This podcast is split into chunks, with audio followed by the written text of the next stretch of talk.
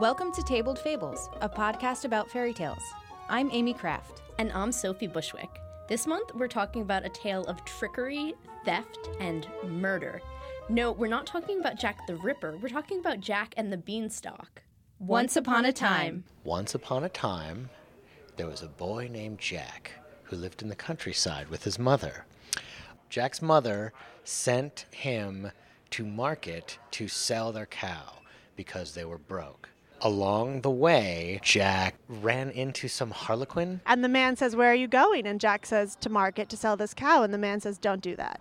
And Jack says, Why not? And the man says, I'll tell you what, I'll just give you five magic beans for that cow. And Jack is like, Sweet. So Jack takes the five magic beans, goes home, gets to the house, and he's like, You know, Helen, I'm home. And she's like, Don't call me Helen, call me mom. And he's like, I sold the cow.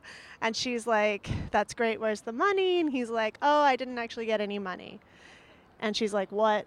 So she scolds Jack viciously and sends him to bed without any dinner and throws the beans out the window. And when he wakes up, what is there in his backyard but a giant beanstalk?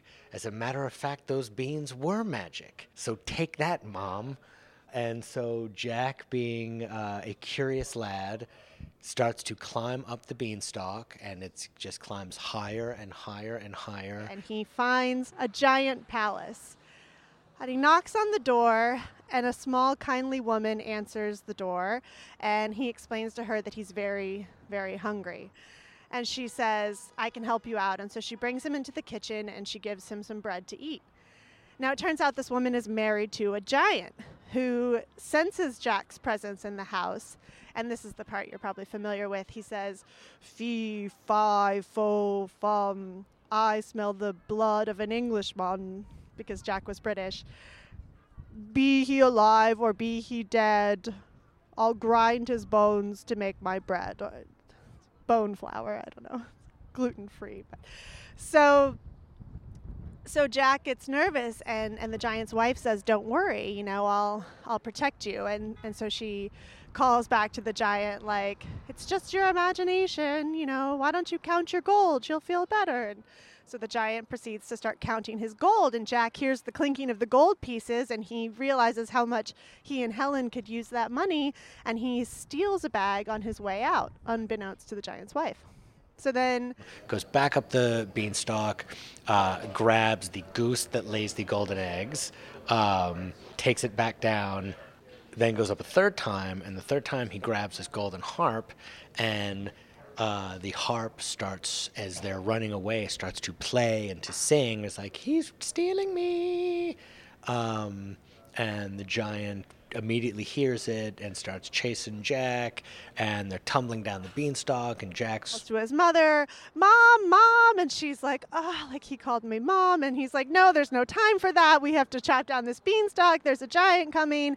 And so they chop down the beanstalk and the giant falls, crashes to the earth. And he either dies instantly or he dies from injuries he sustained in the fall later on. Either way, Jack and his mother are able to live happily ever after with the riches Jack stole from the giant. And I believe that that is the end. The most popular version of this tale is told by Joseph Jacobs in 1890, and that's published in the book English Fairy Tales. English kids they were they were reading a lot of Perrault and a lot of Grimm's brothers tales and he wanted he was like hey we need some tales for our English kids and we need some English folklorists to tell these tales.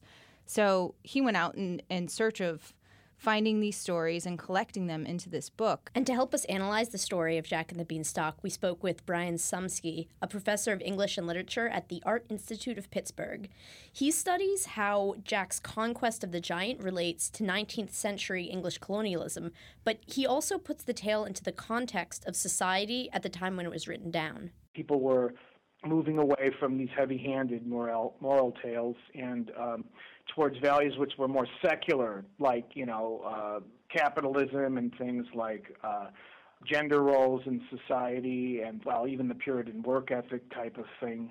So this movement towards secular values that he's talking about, that was in full swing when Jacobs wrote down his version in 1890, but the tale's roots go back a lot earlier. So the earliest known version that we know of in print was in 1734 in the book Roundabout Our Coal Fire, and it was basically in fact, a spoof of Jack and the Beanstalk, which means that there were earlier oral versions of the story and the tale was well known enough that someone would bother to write down a satire on it. And a straight telling of this Jack and the Beanstalk story wasn't written down until about 1807. The first recorded version was by an English publisher named Benjamin Tabart and the story was called The History of Mother Twaddle and the Marvelous Achievements of Her Son Jack. Can I just say that that's the best name ever? Mother Twaddle. I'm imagining a duck. I don't know. Yeah, Waddling, it's got that waddle. Kind of, yeah, it's yeah. got that waddle to it. Yeah. So this version of the story was just full of morals and had all these religious undertones to it, and he had all these footnotes to kind of justify different things and, and explain th- away things in there. Tabart even adds a fairy uh, and so this fairy, when Jack get, climbs up the beanstalk and gets to the top, the fairy is like, "Hello, you know, let me tell you a story about this castle. It's inhabited by an ogre, and this ogre he murdered and stole from your father, and you're like the rightful heir to this."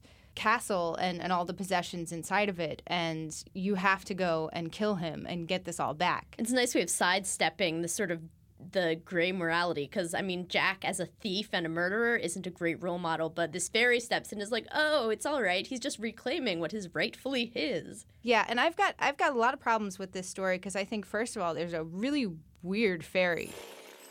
Like I've never I've never heard of a fairy like the fairy threatens him at one point. He's like, if you don't do this, if you don't like go and kill the giant, and then at the end, um, when the ogress is still alive, the fairy's like, if you don't go back and kill the ogress, you know, you're you're in for it. The ogress you know? who was the one who like hid Jack, yeah, and was really nice to him. And then I just I I don't understand what the moral is. To me, it sounds like justifications for why Jack is stealing from this ogre. In the story, um, the fairy's like, Can you do it? Are you afraid? And Jack says, I fear nothing when I am doing right and so does that does that mean that it's okay? You're you know it's a good it's okay to like kill someone if it's right if it's rightfully yours? I don't know. It's it's just weird.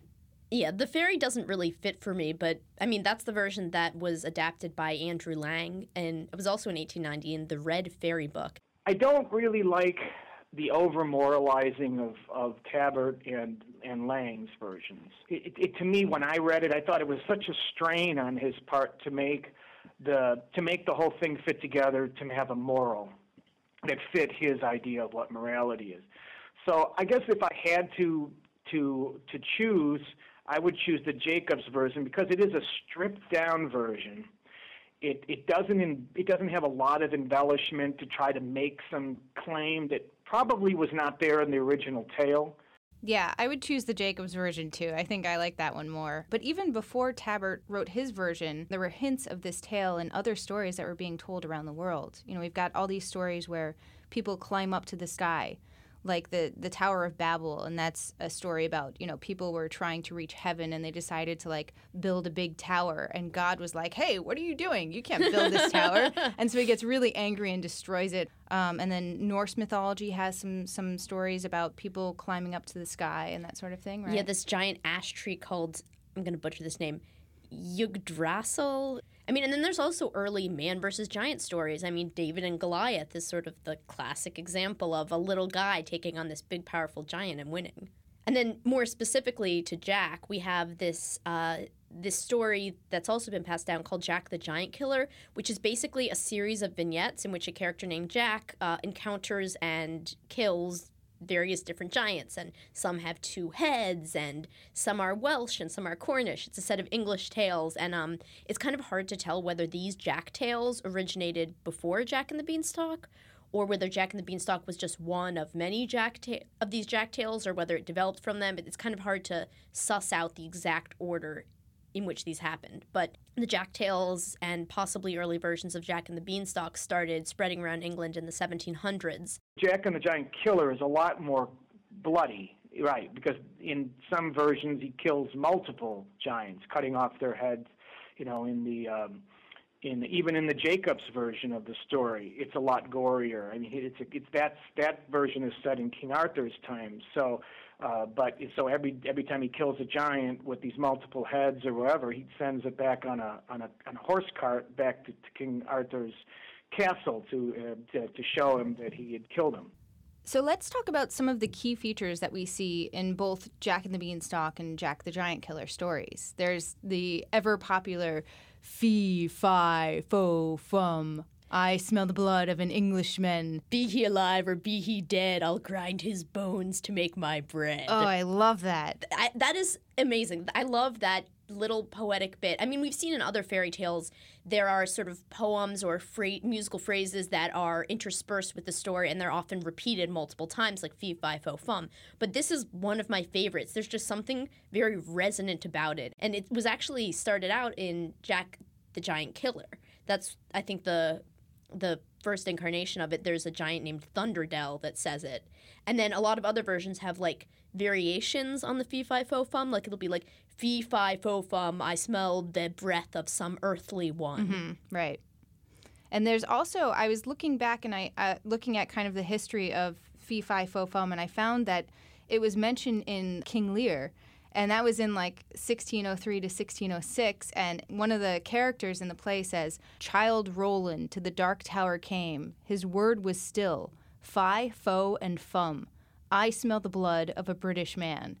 Hey, I did not know that. Yeah, so far back in time. And I mean, just moving beyond Fee Fi Fo Fum to the story as a whole, it's sort of uh, really interesting to see uh, a tale with a trickster hero because those that's a fun kind of hero. He's not just a guy who rides in on his horse with his sword and defeats this evil with strength alone. Jack's a little guy, and he has to use his wits and his cleverness to get the better of the giant. And it's kind of like um, if you look at Puss in Boots, where you've got this clever cat who manages to trick a giant in a similar way. It's it, I, I I root more for the little guy who has to use his smarts as well as his strength.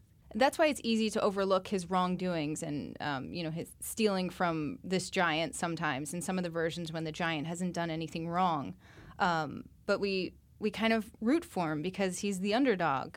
And the beanstalk, I, I think that one has a lot of symbolism in there too, in, in terms of what it stands for for Jack. You know, it's kind of like his climb up the social ladder. And when he gets up to the top, you know, he's got all these riches. Um, sure, he needs to steal them, but it's like that's Yeah. kind of what it represents. Yeah, me, it's I a think. conduit to another world, a world where he's no longer the gullible kid who gets tricked by some charlatan, you know, trading beans for a cow, but all of a sudden he's the hero and he can do anything. And uh, there's a phrase in Into the Woods, uh, the, the character of Jack is in that, and he talks about how there's no consequence. Basically, he's like this consequence free land of opportunity up in the sky. Mm-hmm. And I, I really like that idea that there this is this like magical alternate world. And and it's a world that keeps drawing him back. I mean, he takes three trips up the beanstalk to steal those three items, and I mean, three is a common number in fairy tales, and it's just it keeps drawing him back because the first item he steals is gold, and then the gold runs out. So the second item he steals is the hen that lays golden eggs, and the thing is, that's basically infinite money. He doesn't have to go up the beanstalk the third time, but he does anyway, and it's like almost he does it almost for the sense of adventure and just because he can. Right. We should talk about some of the, the characters in there, like characters up in the sky that are magical or different. The the giant's companion, you know, you know this wife, this ogress that we have up there. You mentioned that she could be seen as a, a mother figure to both Jack and to the giant. Yeah, I mean, when the giant acts like a baby, she she cooks him his food, and he's like, "I'm bored. Bring out my gold for me to play with." And she's like, "Here you go. There, there." And at the same time, she also is sort of a mother figure for Jack because she feeds him. She's like, "Oh no, the giant's coming. Hide." You know, she takes care of him. The alternative to her being um, a mother figure is the idea that she there might be this like weird sexual connection between Jack and the giant's wife, which is kind of hinted at again in Into the Woods, and there's an there's an adaptation where they make it explicit, and I think that it's not. I wouldn't just I wouldn't go there immediately, but there is something interesting in the way when the giant comes in and she hides Jack, you have this tableau of an angry husband and a frantic wife and a hidden other man. So it's almost like, you know, Yeah, a husband walking in on his wife with her lover. I see that. Okay, and we should talk about uh, the character of the giant himself. And we can we can kind of like I, I looked at it sort of as the parallels between the giant and Jack. You know, there seem to be a lot of similarities there where where um, you know the giant eats in excess when he's up in in his castle, and Jack steals in excess when he keeps coming back up there.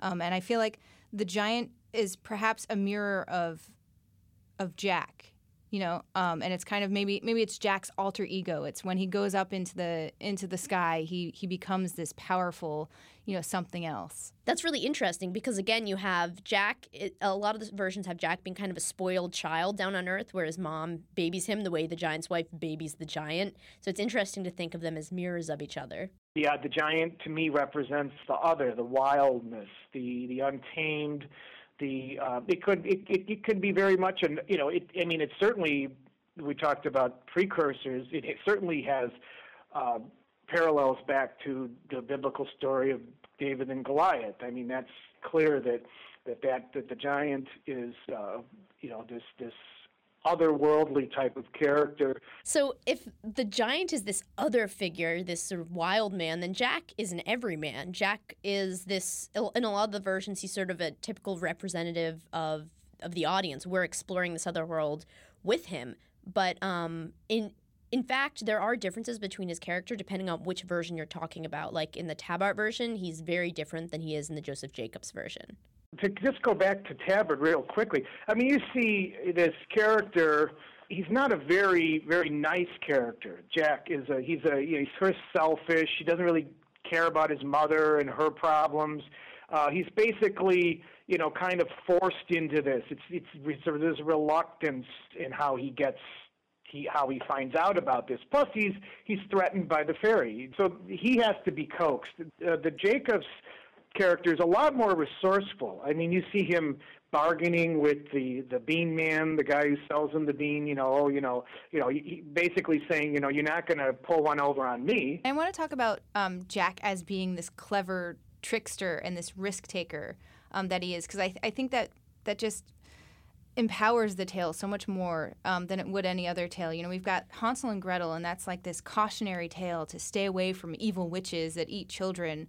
And Jack is like he in some of the versions he knows that there are giants up there um, you know and, and, when he gets to the to the top he knows that there's a giant there that it's dangerous. And he's just like i don't care. I'm just gonna go anyway and like see what happens. And he he's all of a sudden he's a superhero you know who can just like swiftly take things and and steal away in the night. And he's not afraid of this humongous giant. And i mean in some versions he is scared but he talks himself into overcoming his fear which is very relatable. And I mean, in terms of risk taking, his hiding places are really interesting. He hides uh, in some versions he hides in, in this big kettle on top of the stove, and then in other ones he hides in the oven itself, the very place that he would be cooked if he were to be caught. So I mean that's that takes cojones. Um, the risk, you know, there's a lot of risk that he does take, and a lot of that is, you know, is, is the risk of body, you know, of life and limb you know, and it goes back to, like I said, the idea of colonialism and armies and people going overseas and doing things in other lands uh, who are actually, you know, just like soldiers nowadays. You know, he trades the safety of, of home for this high adventure, in a sense, um, and uh, he's risking uh, he's risking his life, really, you know, against this this more this this you know like a David and Goliath thing, more of an uh, uh, he's certainly he's certainly up against a formidable opponent in the giant. So I wanted to talk a little bit about this David and Goliath thing because you you I hear it being thrown around all the time. You know, with Occupy Wall Street, we talked about David and Goliath. Um, and you know we talk about it whenever whenever we, we think that there's you know a big corporation that's you know trying to cut down the Amazon rainforest or you know something but I'm wondering in stories like Jack and the Beanstalk who's David and who's Goliath here? Physically, we know who's David and who's Goliath, but who's really David and Goliath in these stories? Yeah, I never really fear for Jack's welfare. I'm always pretty sure he's going to overcome that giant. It's, so it's really he's who's the one who actually has the power. And it's interesting that this tale could be used to support colonialism, with British colonialists seeing themselves as Jack, and they're invading this uncivilized other country and taking their goods. And in that case, they're thinking of themselves as David and these uncivilized masses as Goliath. Yeah, and I, I actually, I sympathize with the giant in some of these versions. I seriously do. Um, you know, in the Joseph Jacobs version, there is there is no backstory about who this giant is, what he's done. You know, he hasn't done anything as far as I know. And Jack just like falls upon his castle and starts stealing things from him. And this poor giant, like maybe he worked hard to earn to earn that. I'm serious. Maybe he worked hard to earn that harp and to get that bag of gold and to get that castle that he lives in. And and so I think Jack might be greedy.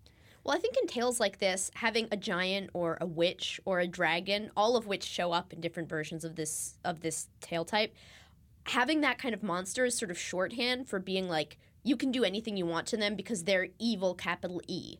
But we don't know if he's evil or not. I mean, look at Wicked, okay? Which, which just talks about the Wicked Witch of the West as being misunderstood. You know, perhaps this giant is misunderstood. I'm sure there's a version where the giant's a good guy, but usually there's a monster.